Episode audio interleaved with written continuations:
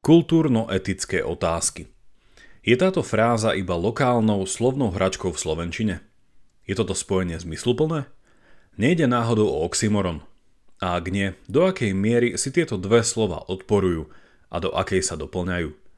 A prečo nehovoríme radšej o kultúrno-morálnych otázkach, o morálnych dilemách, či jednoducho etických otázkach? Dnes si posvietime na túto problematickú frázu a v závere sa posnažím obhájiť tvrdenie, že i keď toto slovné spojenie nie je nevyhnutne nezmyselné a nejde o prázdny koncept, i tak je skôr metaforickou slovnou hračkou, ktorá má tendenciu byť zavádzajúca. Počúvate pravidelnú dávku, vzdelávací podcast pre zvedochtivých, ktorý vám v spolupráci so SME prinášame dvakrát týždenne, vždy v útorok a piatok. Ja som Jakub Betinský a v mojich dávkach sa pozerám na svet očami filozofie. Pustite si však aj tie Andrejove, kde rozmýšľa nad vzťahom vedy a náboženstva a tiež Mirove, ktoré na náš podcast prinášajú súčasné otázky z bioinžinierstva. Budeme veľmi vďační, ak nás zazdielate na Facebooku či Instagrame. Dáte nám dobré hodnotenie na Apple Podcasts a poviete o nás pri káve vašim priateľom. Ako podcast sme finančne nezávislí a žijeme len z vašej štedrosti. Preto vás tiež prosíme, aby ste zvážili podporiť nás cez Patreon alebo priamo na náš účet. Všetko info na pravidelnadavka.sk, kde sa určite prihláste aj na odber nášho newslettera s extra obsahom. Veľká vďaka, vážime si to.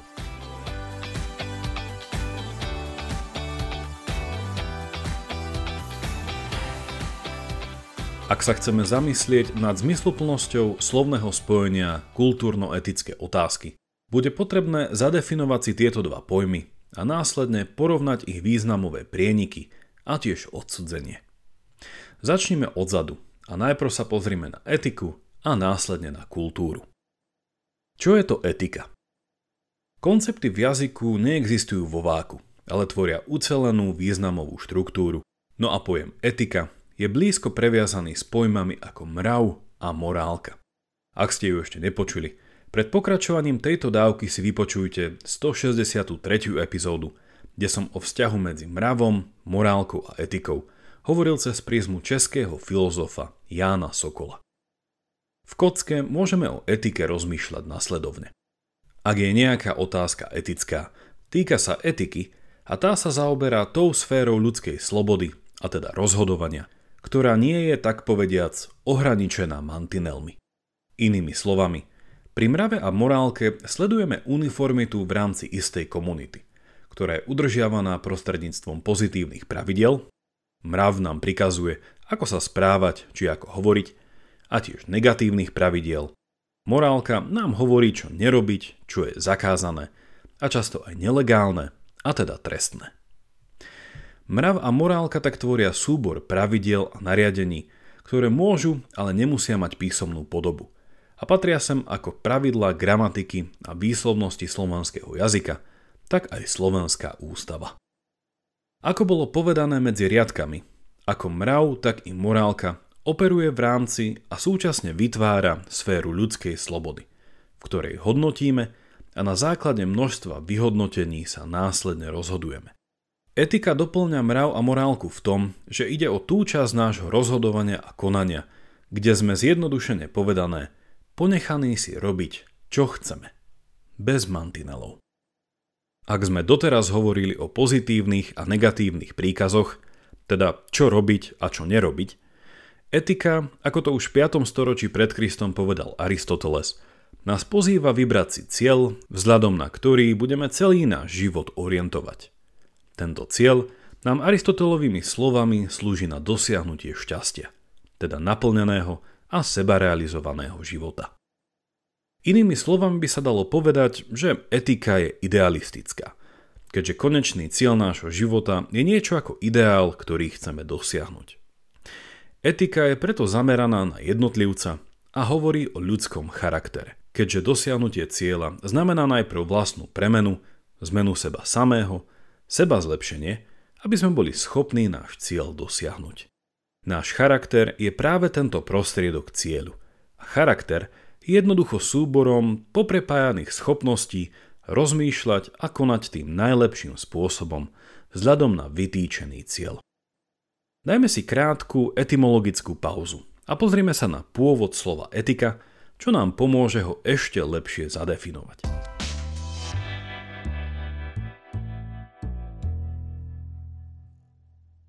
História tohto slova ide späť k Aristotelovi a ku gréckému originálu tá etika. A ethos, teda koren tohto gréckého slova, poznáme aj v slovenčine a nesie význam, citujem, mravný základ, charakter, charakternosť, ideály pôsobiace ako vnútorné meradlo postoja a konania jednotlivca i celej spoločnosti. Koniec citácie a vďaka ti jazykovedný ústav Ľudovíta Štúra. Étos tak zjednodušene znamená ľudský charakter. Ale je tu ešte jeden, jeho zaujímavý a pôvodný významový oteň, na ktorý poukázal aj Ján Sokol.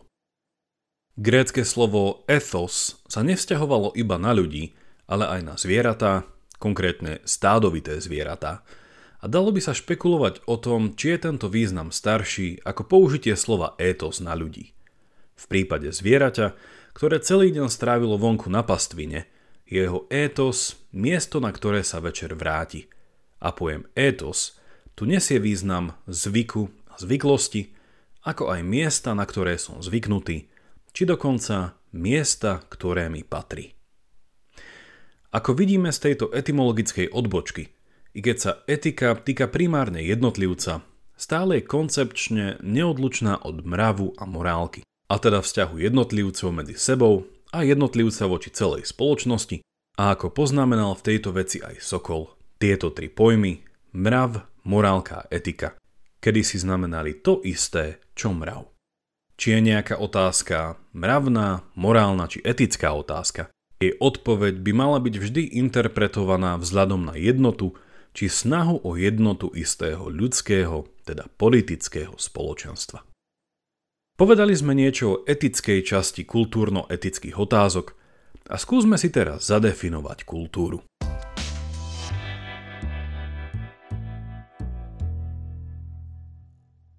Čo je to kultúra?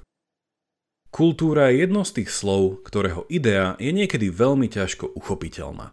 A niekedy je ľahšie povedať, že kultúrou je buď všetko, alebo nič. Inými slovami, kultúra sa ako si týka všetkého. A i keď si s ňou možno prvoplánovo asociujeme rôzne druhy a prejavy umenia, predsa len ide ešte ďalej. Hovoríme predsa o politickej, národnej a firemnej kultúre, kultúre stolovania, lesnej kultúre, či dokonca kultúre duchovnej a jazykovej.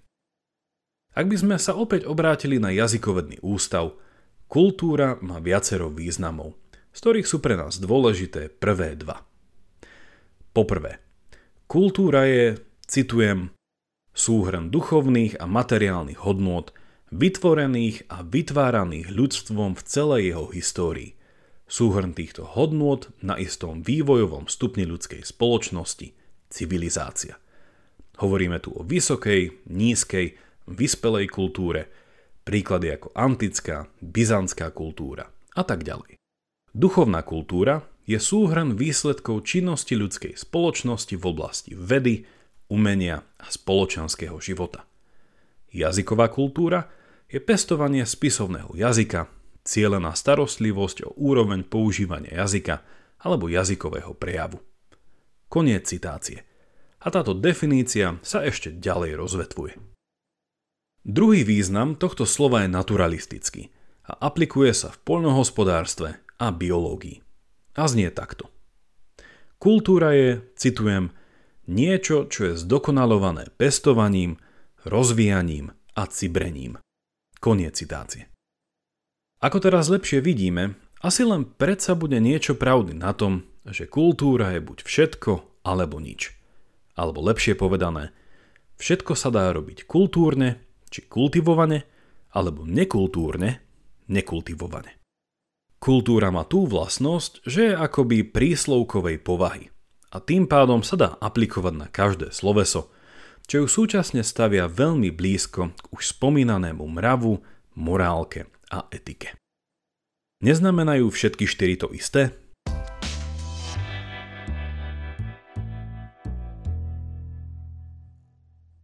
Ak áno, potom môžeme hovoriť buď o kultúrno, eticko, morálno mravných otázkach, alebo len o kultúrnych, alebo etických, alebo morálnych, alebo mravných otázkach a rozdiel je len rozdiel v akcente. Teda v tom, čo chceme vzhľadom na naše ľudské rozhodovanie a konanie zdôrazniť. Osobne si myslím, že je na tom kus pravdy a v závere sa k tomu ešte vrátime. Ako aj pri etike, Pomôžme si aj pri kultúre etymológiou tohto slova. Koreňom je tu slovo kult, ktoré ale vo svojej podstate nemá nic s okultizmom.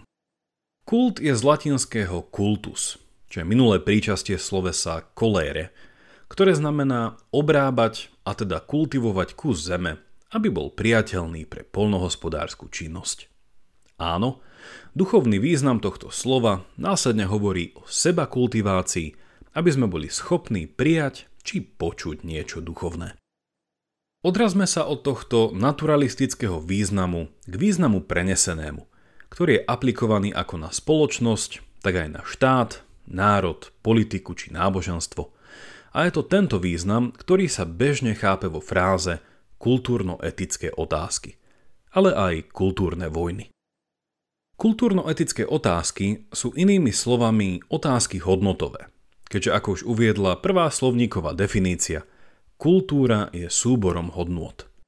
Ako je ale každému zrejme, hodnoty sa líšia nielen horizontálne, ale aj vertikálne a môžeme teda hovoriť o najvyšších a najnižších hodnotách a analogicky sa niekedy zvykne hovoriť aj o vyššej a nižšej kultúre. Ak teda hovoríme o kultúre, nevyhnutne hovoríme o hodnotách, ktoré ako ľudstvo tvoríme a musíme si teraz položiť neľahkú otázku – čo to vlastne hodnoty sú? Pre zjednodušenie použijem Sokolovú definíciu. Hovorí, že hodnoty sú sedimenty, teda usadeniny, ktoré vznikajú procesom hodnotenia, zhodnocovania a vyhodnocovania. V tomto prípade je tak možné o hodnotách hovoriť ako o princípoch, na báze ktorých sa rozhodujeme, a teda hodnotové otázky sú otázkami principiálnymi. Ak sa ale bavíme o princípoch, Hovoríme inými slovami o základných či prvotných pravidlách či kritériách, ktoré majú blízko k príkazom, zákazom či odporúčaniam alebo zvykom a zvyklostiam. Vidíme teda, že koncepčná analýza kultúry nás vedie k viacerým záverom. Poprvé, kultúra sa týka celospoločenských hodnôt, ktoré sú ako tvorené, tak aj zachovávané. Po druhé, Kultúra je o zúrodňovaní jednotlivca vzhľadom na tieto hodnoty. Po tretie, kultúrny človek je vzhľadom na kultúrny kontext človekom dobrým, keďže vníma ako hodnotné to, čo sa daná kultúra snaží pestovať. Ide teda o istú homogénnosť a uniformitu a kultúra je tak do veľkej miery podobná mravnosti. Po štvrté, keďže kultúrne otázky sú hodnotovými otázkami, a hodnoty sú vecou princípov a pravidel, kultúra je podobná morálke, pretože poukazuje na niečo ako kultúrne alebo nekultúrne a teda určuje isté kultúrne mantinely. Po piate. Kultúra sa zameriava ako na spoločnosť, tak i na jednotlivca. No a po šieste. Keďže sa kultúra týka jednotlivca, nevyhnutne ide aj o pestovanie ľudského charakteru. Kultúrnosť je tak cnosť, ktorú by si mal človek osvojiť a tým pádom má kultúra veľmi blízko etike. Suma sumárum sme tak v bode, kde všetko so všetkým súvisí a je potrebné nad kultúrno-etickými otázkami vyniesť nejaký rozsudok.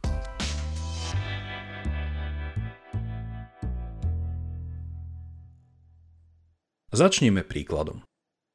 Ak je na Slovensku kultúrno-etickou otázkou čokoľvek týkajúce sa LGBT komunity, alebo potratov či eutanázii, prečo by nemala byť kultúrno-etickou otázkou aj korupcia, klientelizmus, environmentálne výzvy na globálnej či lokálnej úrovni, ale tiež vysoká rozvodovosť, chudoba v subsahárskej Afrike, samotná pandémia COVID-19 a zlé nosenie rúšok – alebo všetky výzvy, ktoré predstavuje technologická revolúcia spôsobená umelou inteligenciou? Prečo nie sú všetky tieto otázky kultúrno-etické? Osobne si myslím, že fráza kultúrno-etické otázky je skôr slovná hračka ako jasná definícia istého druhu otázok. Ako sme videli, jednoduchým synonymom sú tu hodnotové otázky a tento názov mi príde pravdivejší vo svojej zjavnej neurčitosti. Hodnotové otázky? Koho hodnoty? Moje či celospoločenské? A čo ak je moja najvyššia hodnota iná ako tvoja? A čo sú to vlastne hodnoty? Existuje vôbec objektívna morálka? A čo presne myslel Nietzsche pod nihilizmom a prehodnotením všetkých hodnot? A toto všetko sú nevyhnutné otázky, ktoré si zaslúžia zváženie ešte predtým, ako sa ktokoľvek pustí do údajných kultúrno-etických otázok. Záverom už len zopakujem povedané. Neznamená kultúra, mrav, morálka a etika to isté? Ak áno, potom môžeme hovoriť buď o kultúrno-eticko-morálno-mravných otázkach, alebo len o kultúrnych, alebo etických, alebo morálnych, alebo mravných otázkach a rozdiel je len rozdiel v akcente. Teda v tom, čo chceme vzhľadom na naše ľudské rozhodovanie a konanie zdôrazniť. Vyššie spomínané otázky sú tak všetky kultúrno-etické a môžu byť aj otázkami mravnými či morálnymi a záleží len z akej strany sa na ne chceme pozrieť. Osobne si myslím, že by sme na miesto kultúrno-etických otázok mohli radšej hovoriť o kultúrnych otázkach, ak chceme zdôrazniť celospoločenský rozmer nejakej problematiky. Pričom je stále veľmi potrebné špecifikovať, o akú kultúru ide. Politickú, národnú, duchovnú, menšinovú, podnikateľskú a tak ďalej. Na druhej strane, ak chceme zdôrazniť, že nejaká otázka sa týka jednotlivca na jeho ceste ku šťastiu, potom ide o otázku etickú. Dáva teda zmysel o nejakej otázke povedať, že je kultúrno-etická? Áno, ale určite nejde o nejaký jedinečný druh otázky, ktorá je esom medzi ostatnými kartami. Kultúra a etika sú dôležité, ale stále sú iba súčasťou oveľa väčšej skladačky. Toľko na dnes a veľká vďaka za počúvanie. Ak máte ohľadom dnešnej dávky nejaký koment alebo otázku, napíšte mi ju buď cez našu facebookovú stránku alebo e-mailom na jakub.pravidelnadavka.sk Už len pripomeniem, že pravidelnú dávku môžete odoberať v podcastových aplikáciách ako Apple Google Podcast či Spotify. Ak neviete ako na to, choďte na pravidelnadavka.sk, kde nájdete jednoduchý videonávod. Teším sa na vás na budúce. Buďte zvedochtiví a nech vám to myslí.